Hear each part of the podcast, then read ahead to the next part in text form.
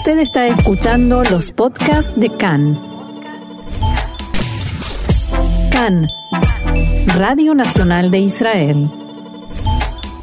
Como parte del programa de ayuda económica anunciado anoche por el primer ministro Netanyahu y que el ministro de Hacienda Moshe Kahlon detalló, y para comprenderlo, para saber bien de qué se trata, hemos dialogado con el periodista y economista Adrián Filut. Hola Adrián, shalom.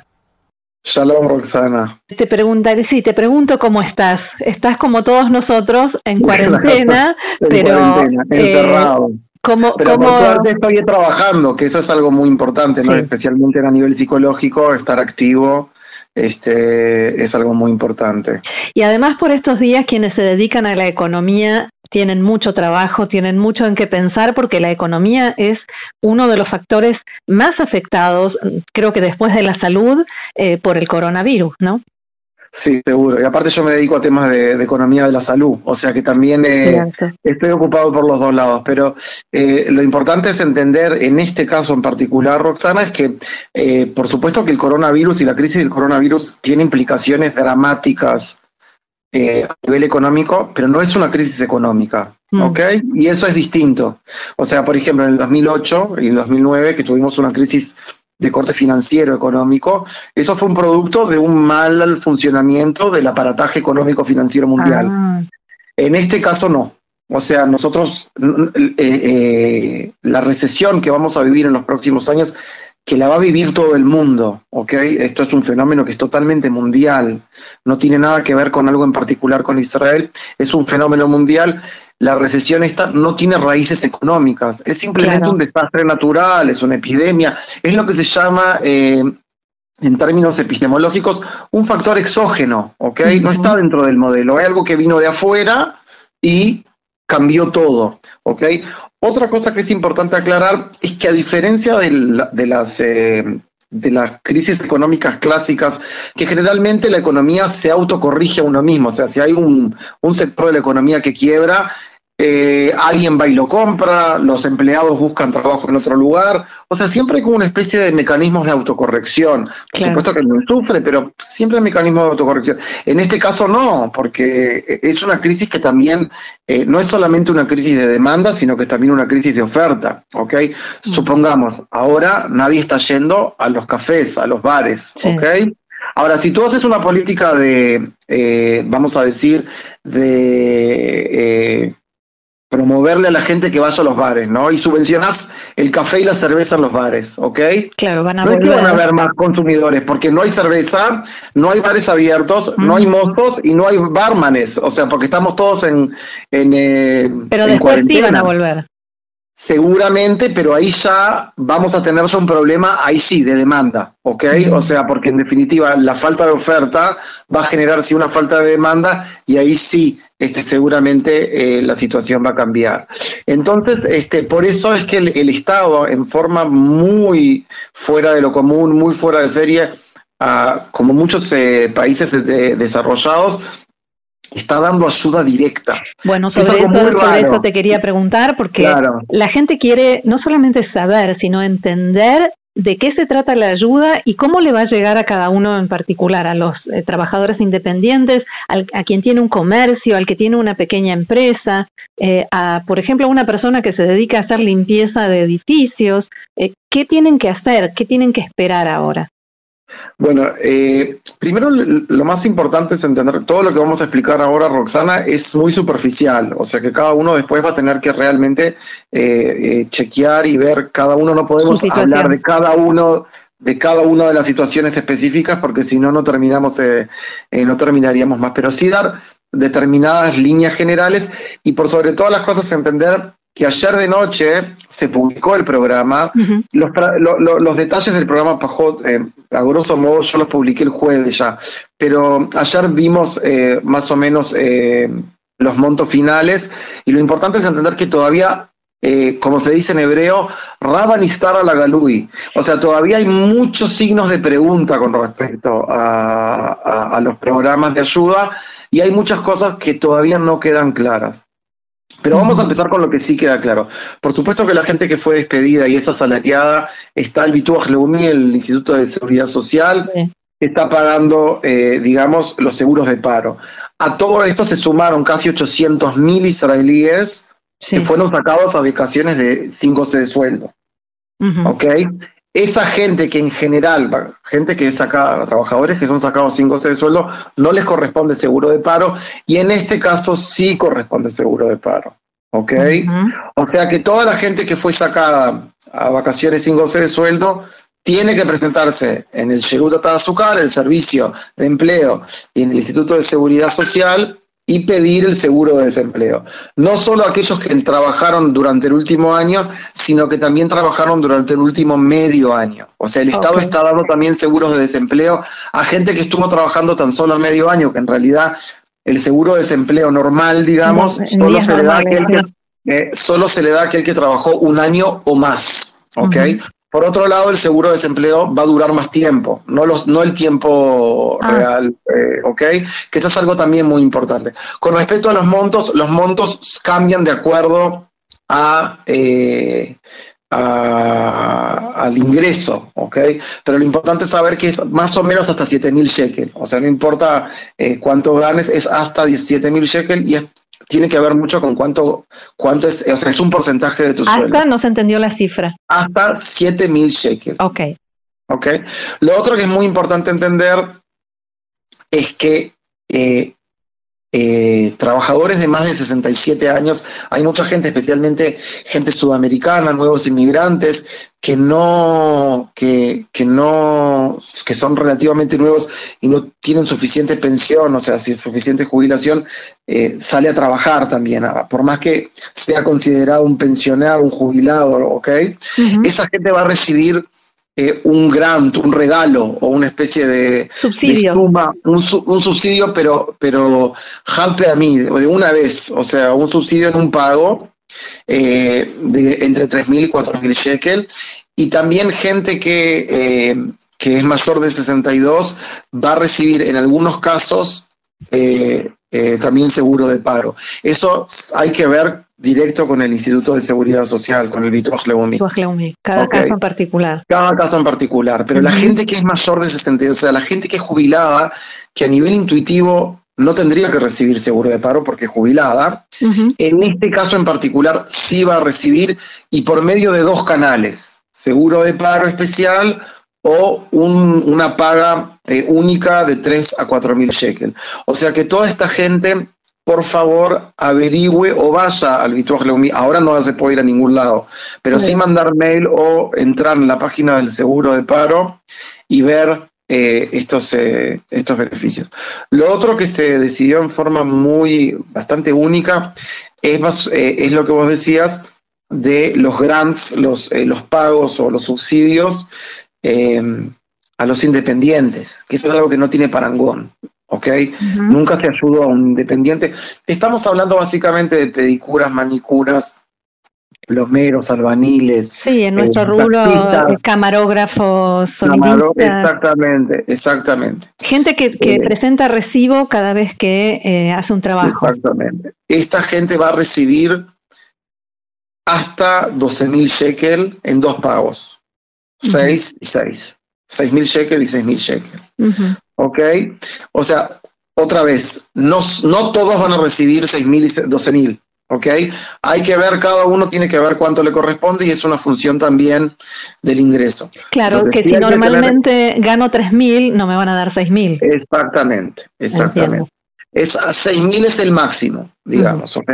Lo que es importante también aclarar es que gente que hasta ahora no declaró, por esa plata no va a recibir nada, por supuesto, ¿no? Eso queda, o sea, la gente que trabajó en negro va, eh, no va a recibir eh, por el trabajo en negro. Eh, tú me decías de limpiadoras, bueno, si la limpieza está hecha en forma informal, o sea, no está declarada, en tal caso no corresponde nada. Claro. Porque no está declarado. en el caso que sí está declarado, si es una persona que es independiente, va a cobrar y si es una persona que está asalariada, o sea, es una limpiadora que trabaja para una empresa, va a cobrar, o sea, tendría que cobrar. Lo otro que es muy interesante, que tampoco sucedió nunca en la historia del Estado de Israel, son ayudas directas a, eh, a la pequeña y mediana empresa. Que es primero con garantías para pedir préstamos, segundo, con posponer los pagos de IVA, del Bituaj Leumi de Seguro Social y también en la posposición de pagos de electricidad y agua, estamos hablando no de los particulares, sino de las empresas. Sí, sí, sí. Eh, y por otro lado también la Dirección Nacional de Impositiva, Rayuta Misim, va a devolver a gente que adelantó pagos de, impuesto a la renta, los va a devolver. Mm. Es decir, mucha gente, muchas empresas, por una cuestión de Tazrim, de flujo, eh, a veces, eh, si tiene que pagarle a la, a la, Dirección Nacional Impositiva, a la DNI, eh, 100 mil shekel, le da 150. Por una cuestión técnica, aparte, esa plata se, eh, está indexada y da 4% anual. Es, es, mejor que un banco, el, la, la Dirección Nacional de Impositiva. Entonces, a veces la gente da más porque tiene en este momento más y después da menos, o sea, se, después se arregla eso. A conveniencia, sí. Claro, entonces la gente que dio más y de repente se vio en esta situación totalmente única e irrepetible, puede recibir de vuelta esos adelantos. Claro, porque pagó a cuenta de lo que iba a ganar y ahora no está trabajando y no ganó nada. Exactamente. Y lo otro que es muy importante para los eh, para la pequeña y mediana empresa es el tema de la arnona de lo que sería contribución inmobiliaria, se llama en Uruguay, no sé cómo se llama en Argentina. el impuesto inmobiliario. El impuesto inmobiliario, que ahí va a haber, en algunos casos, una posposición del pago, en la mayoría de los casos no va a haber pago. Mm. ¿Ok? Es algo que en realidad es totalmente lógico. La, primer, el primer país que lo hizo fue Inglaterra. ¿Ok? Si tú tienes un kiosco y te obligan a cerrarlo, es evidente que no tendrías que pagar contribución inmobiliaria porque no estás pudiendo gozar del bien. que por el que, claro. Ahora, muchos oyentes preguntaron en nuestras redes por qué esto se aplica solamente a las empresas, por qué la gente que eh, debería poder salir a trabajar como normalmente y ahora no puede y no tiene con qué pagar esos gastos, tiene que pagar Arnona, por ejemplo, el, impuesto eh, municipal. ¿Tú estás hablando ahora de privados o de empresas? No entendí. No, privados. Gente privada que nos pregunta a través de nuestra página de Facebook eh, e, incluso por mensajes, ¿por qué los que, los que tienen eh, eh, una empresa y yo que no puedo tener ninguna empresa ni nada y tengo que salir a trabajar, tengo que pagar Arnona y ellos no? cada uno paga Arnona, por, o sea, la persona que tiene un negocio paga Arnona por su negocio y por su casa. Mm. Yo no tengo un negocio, pago Arnona por mi casa. La gente que tiene un negocio sigue pagando Arnona por su casa, no paga por el negocio. Bien. ¿okay? Eh, cada, eh, cada uno, ah, by the way, eh, los programas son bastante parecidos en todos los países. Se fue, o sea, fueron en tres, en tres capas: empleados, asalariados, independientes, pequeña y mediana empresa, empresas grandes. O sea, cada uno le dio a esos cuatro, a esas cuatro esferas digamos, mm. la ayuda. Cada uno recibe la ayuda de otra forma. Lo más fácil para un asalariado es recibirla a través del, del seguro de paro y los independientes que no tienen seguro de paro lo reciben de otra forma. cada, cada, cada cual recibe, por, vamos a decir, por un distinto canal, ¿ok? Por un canal distinto. Ok, ahora las personas que tienen que, eh, por, lo que acabas de explicar, que van a recibir un subsidio, ¿tienen que inscribirse en alguna parte? ¿Tienen que hacer algo o esperar o qué? Eh, las, como, te, como te decía, los asalariados eh, no, a los que les toca el subsidio, los independientes. Eso es una cuestión técnica que todavía no queda clara. Es una ah. excelente pregunta. No queda clara. Eh, eh, todavía, yo todavía no entendí exactamente cómo va a ser lo que se llama el mecanismo de pago. Claro. Porque como es algo, hay que entender una cosa, Roxana. Esta es una situación que no tiene parangón. Mm. ¿Ok?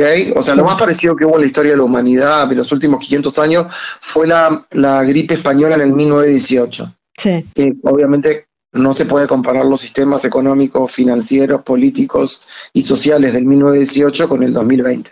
Es otro planeta. Entonces, esto generó que se produzcan herramientas y políticas que tampoco tienen parangón. No tienen, o sea, no son, lo que estamos viendo acá frente a nuestro, no son políticas ortodoxas. Claro. Son cosas que están siendo inventadas ad hoc, ¿ok? O sea, en el momento. Entonces, hay que ahora proveer un mecanismo que no existía hace 24 horas, porque no hay una forma de regalarle plata a los, a los independientes. O sea que hay que buscar alguna, algún canal que exista y tratar de ver cómo se le devuelve por ahí. ¿Ok? Entonces, esto, esto todavía, o sea, no, por ejemplo, si vos querés ahora llenar un TOFES para recibir esa plata, el TOFES, o sea, el formulario no existe. Todavía, claro. Nunca hubo, nunca hubo un formulario. Tienen que por lo menos escribir el formulario. ¿Ok? Y todavía yo no sé si llegaron a escribir el formulario. Mm, no, porque, fue de madrugada. O sea, es todo muy nuevo. Eh, pero lo que sí tiene la importancia de haber declarado esto, primero viene con 10 días de, demora, ¿ok? Es tranquilizar un poco a la población.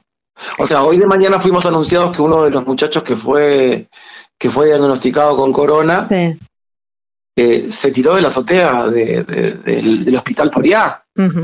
O sea, estamos hablando de que hay gente que está con, está con niveles de ansiedad y de angustia muy grandes. Entonces hay que, por supuesto, en el momento que vos, eh, por una cuestión inevitable, decidís un cierre de población, la pones adentro de la casa, le decís que no puede salir a trabajar, que no, que tiene que pagar impuestos y que no tiene cómo pagar la olla, alquiler, alquiler, no, nada, mm. genera unos niveles de angustia eh, y de depresión que hay que de alguna forma bajarlos. Entonces, en el momento que viene el, gobierno y dice, los vamos a ayudar y mucho, baja los niveles de tensión. Claro, claro.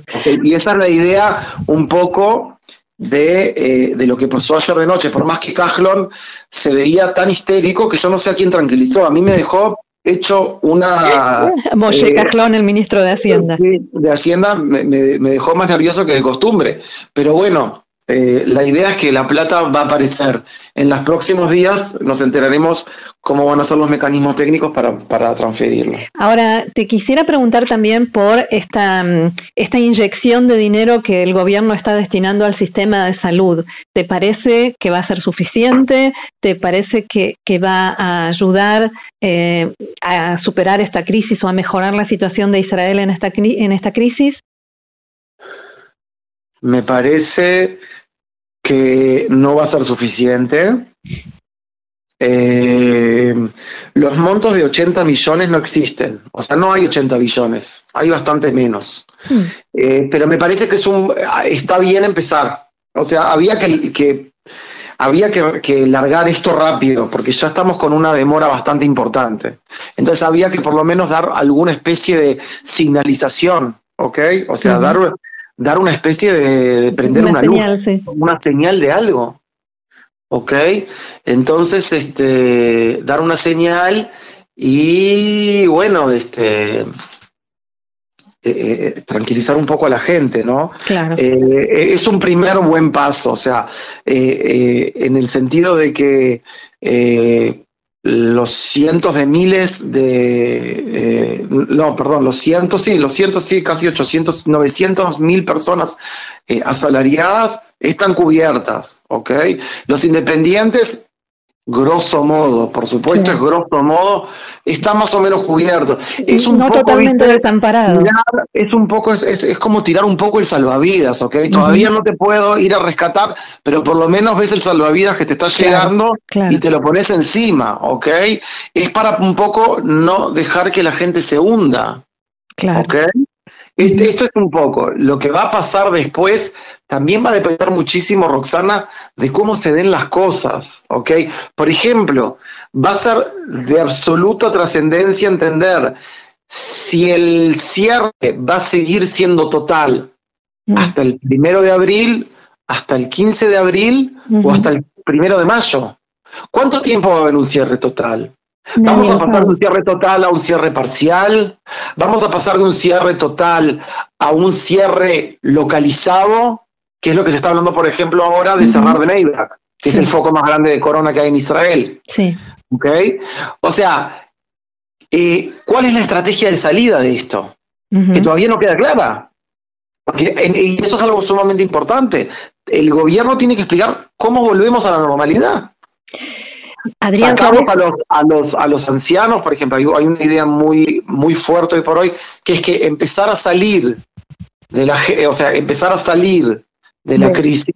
De la cuarentena. De, la cuarentena, pero dejar a los, eh, a los, a los, eh, a los, a la gente de mayor de 65 años, que es la población con más, con más riesgo. Sí. Ahora, ¿sabés qué significa el hecho de que queden tantas preguntas abiertas? Que te vamos a tener que volver a llamar.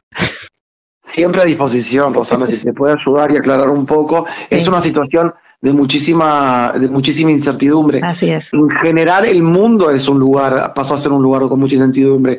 el, problema ahora que se sumó, Roxana, yo creo, es, no es que hay incertidumbre con respecto al futuro. No queda claro lo que estamos viviendo. Hay una incertidumbre y no claridad con respecto a lo que estamos viendo. Claro. No a lo que va a venir. O sea que los niveles de tensión y de ansiedad eh, suben, suben mucho, entonces eh, estamos a disposición siempre. Bueno, te agradezco muchísimo, Adrián Filut, economista, periodista, siempre con un aporte muy importante, pero en estos momentos difíciles más que de costumbre, así que muchísimas gracias y será hasta la próxima. Shalom, shalom. Bye, shalom.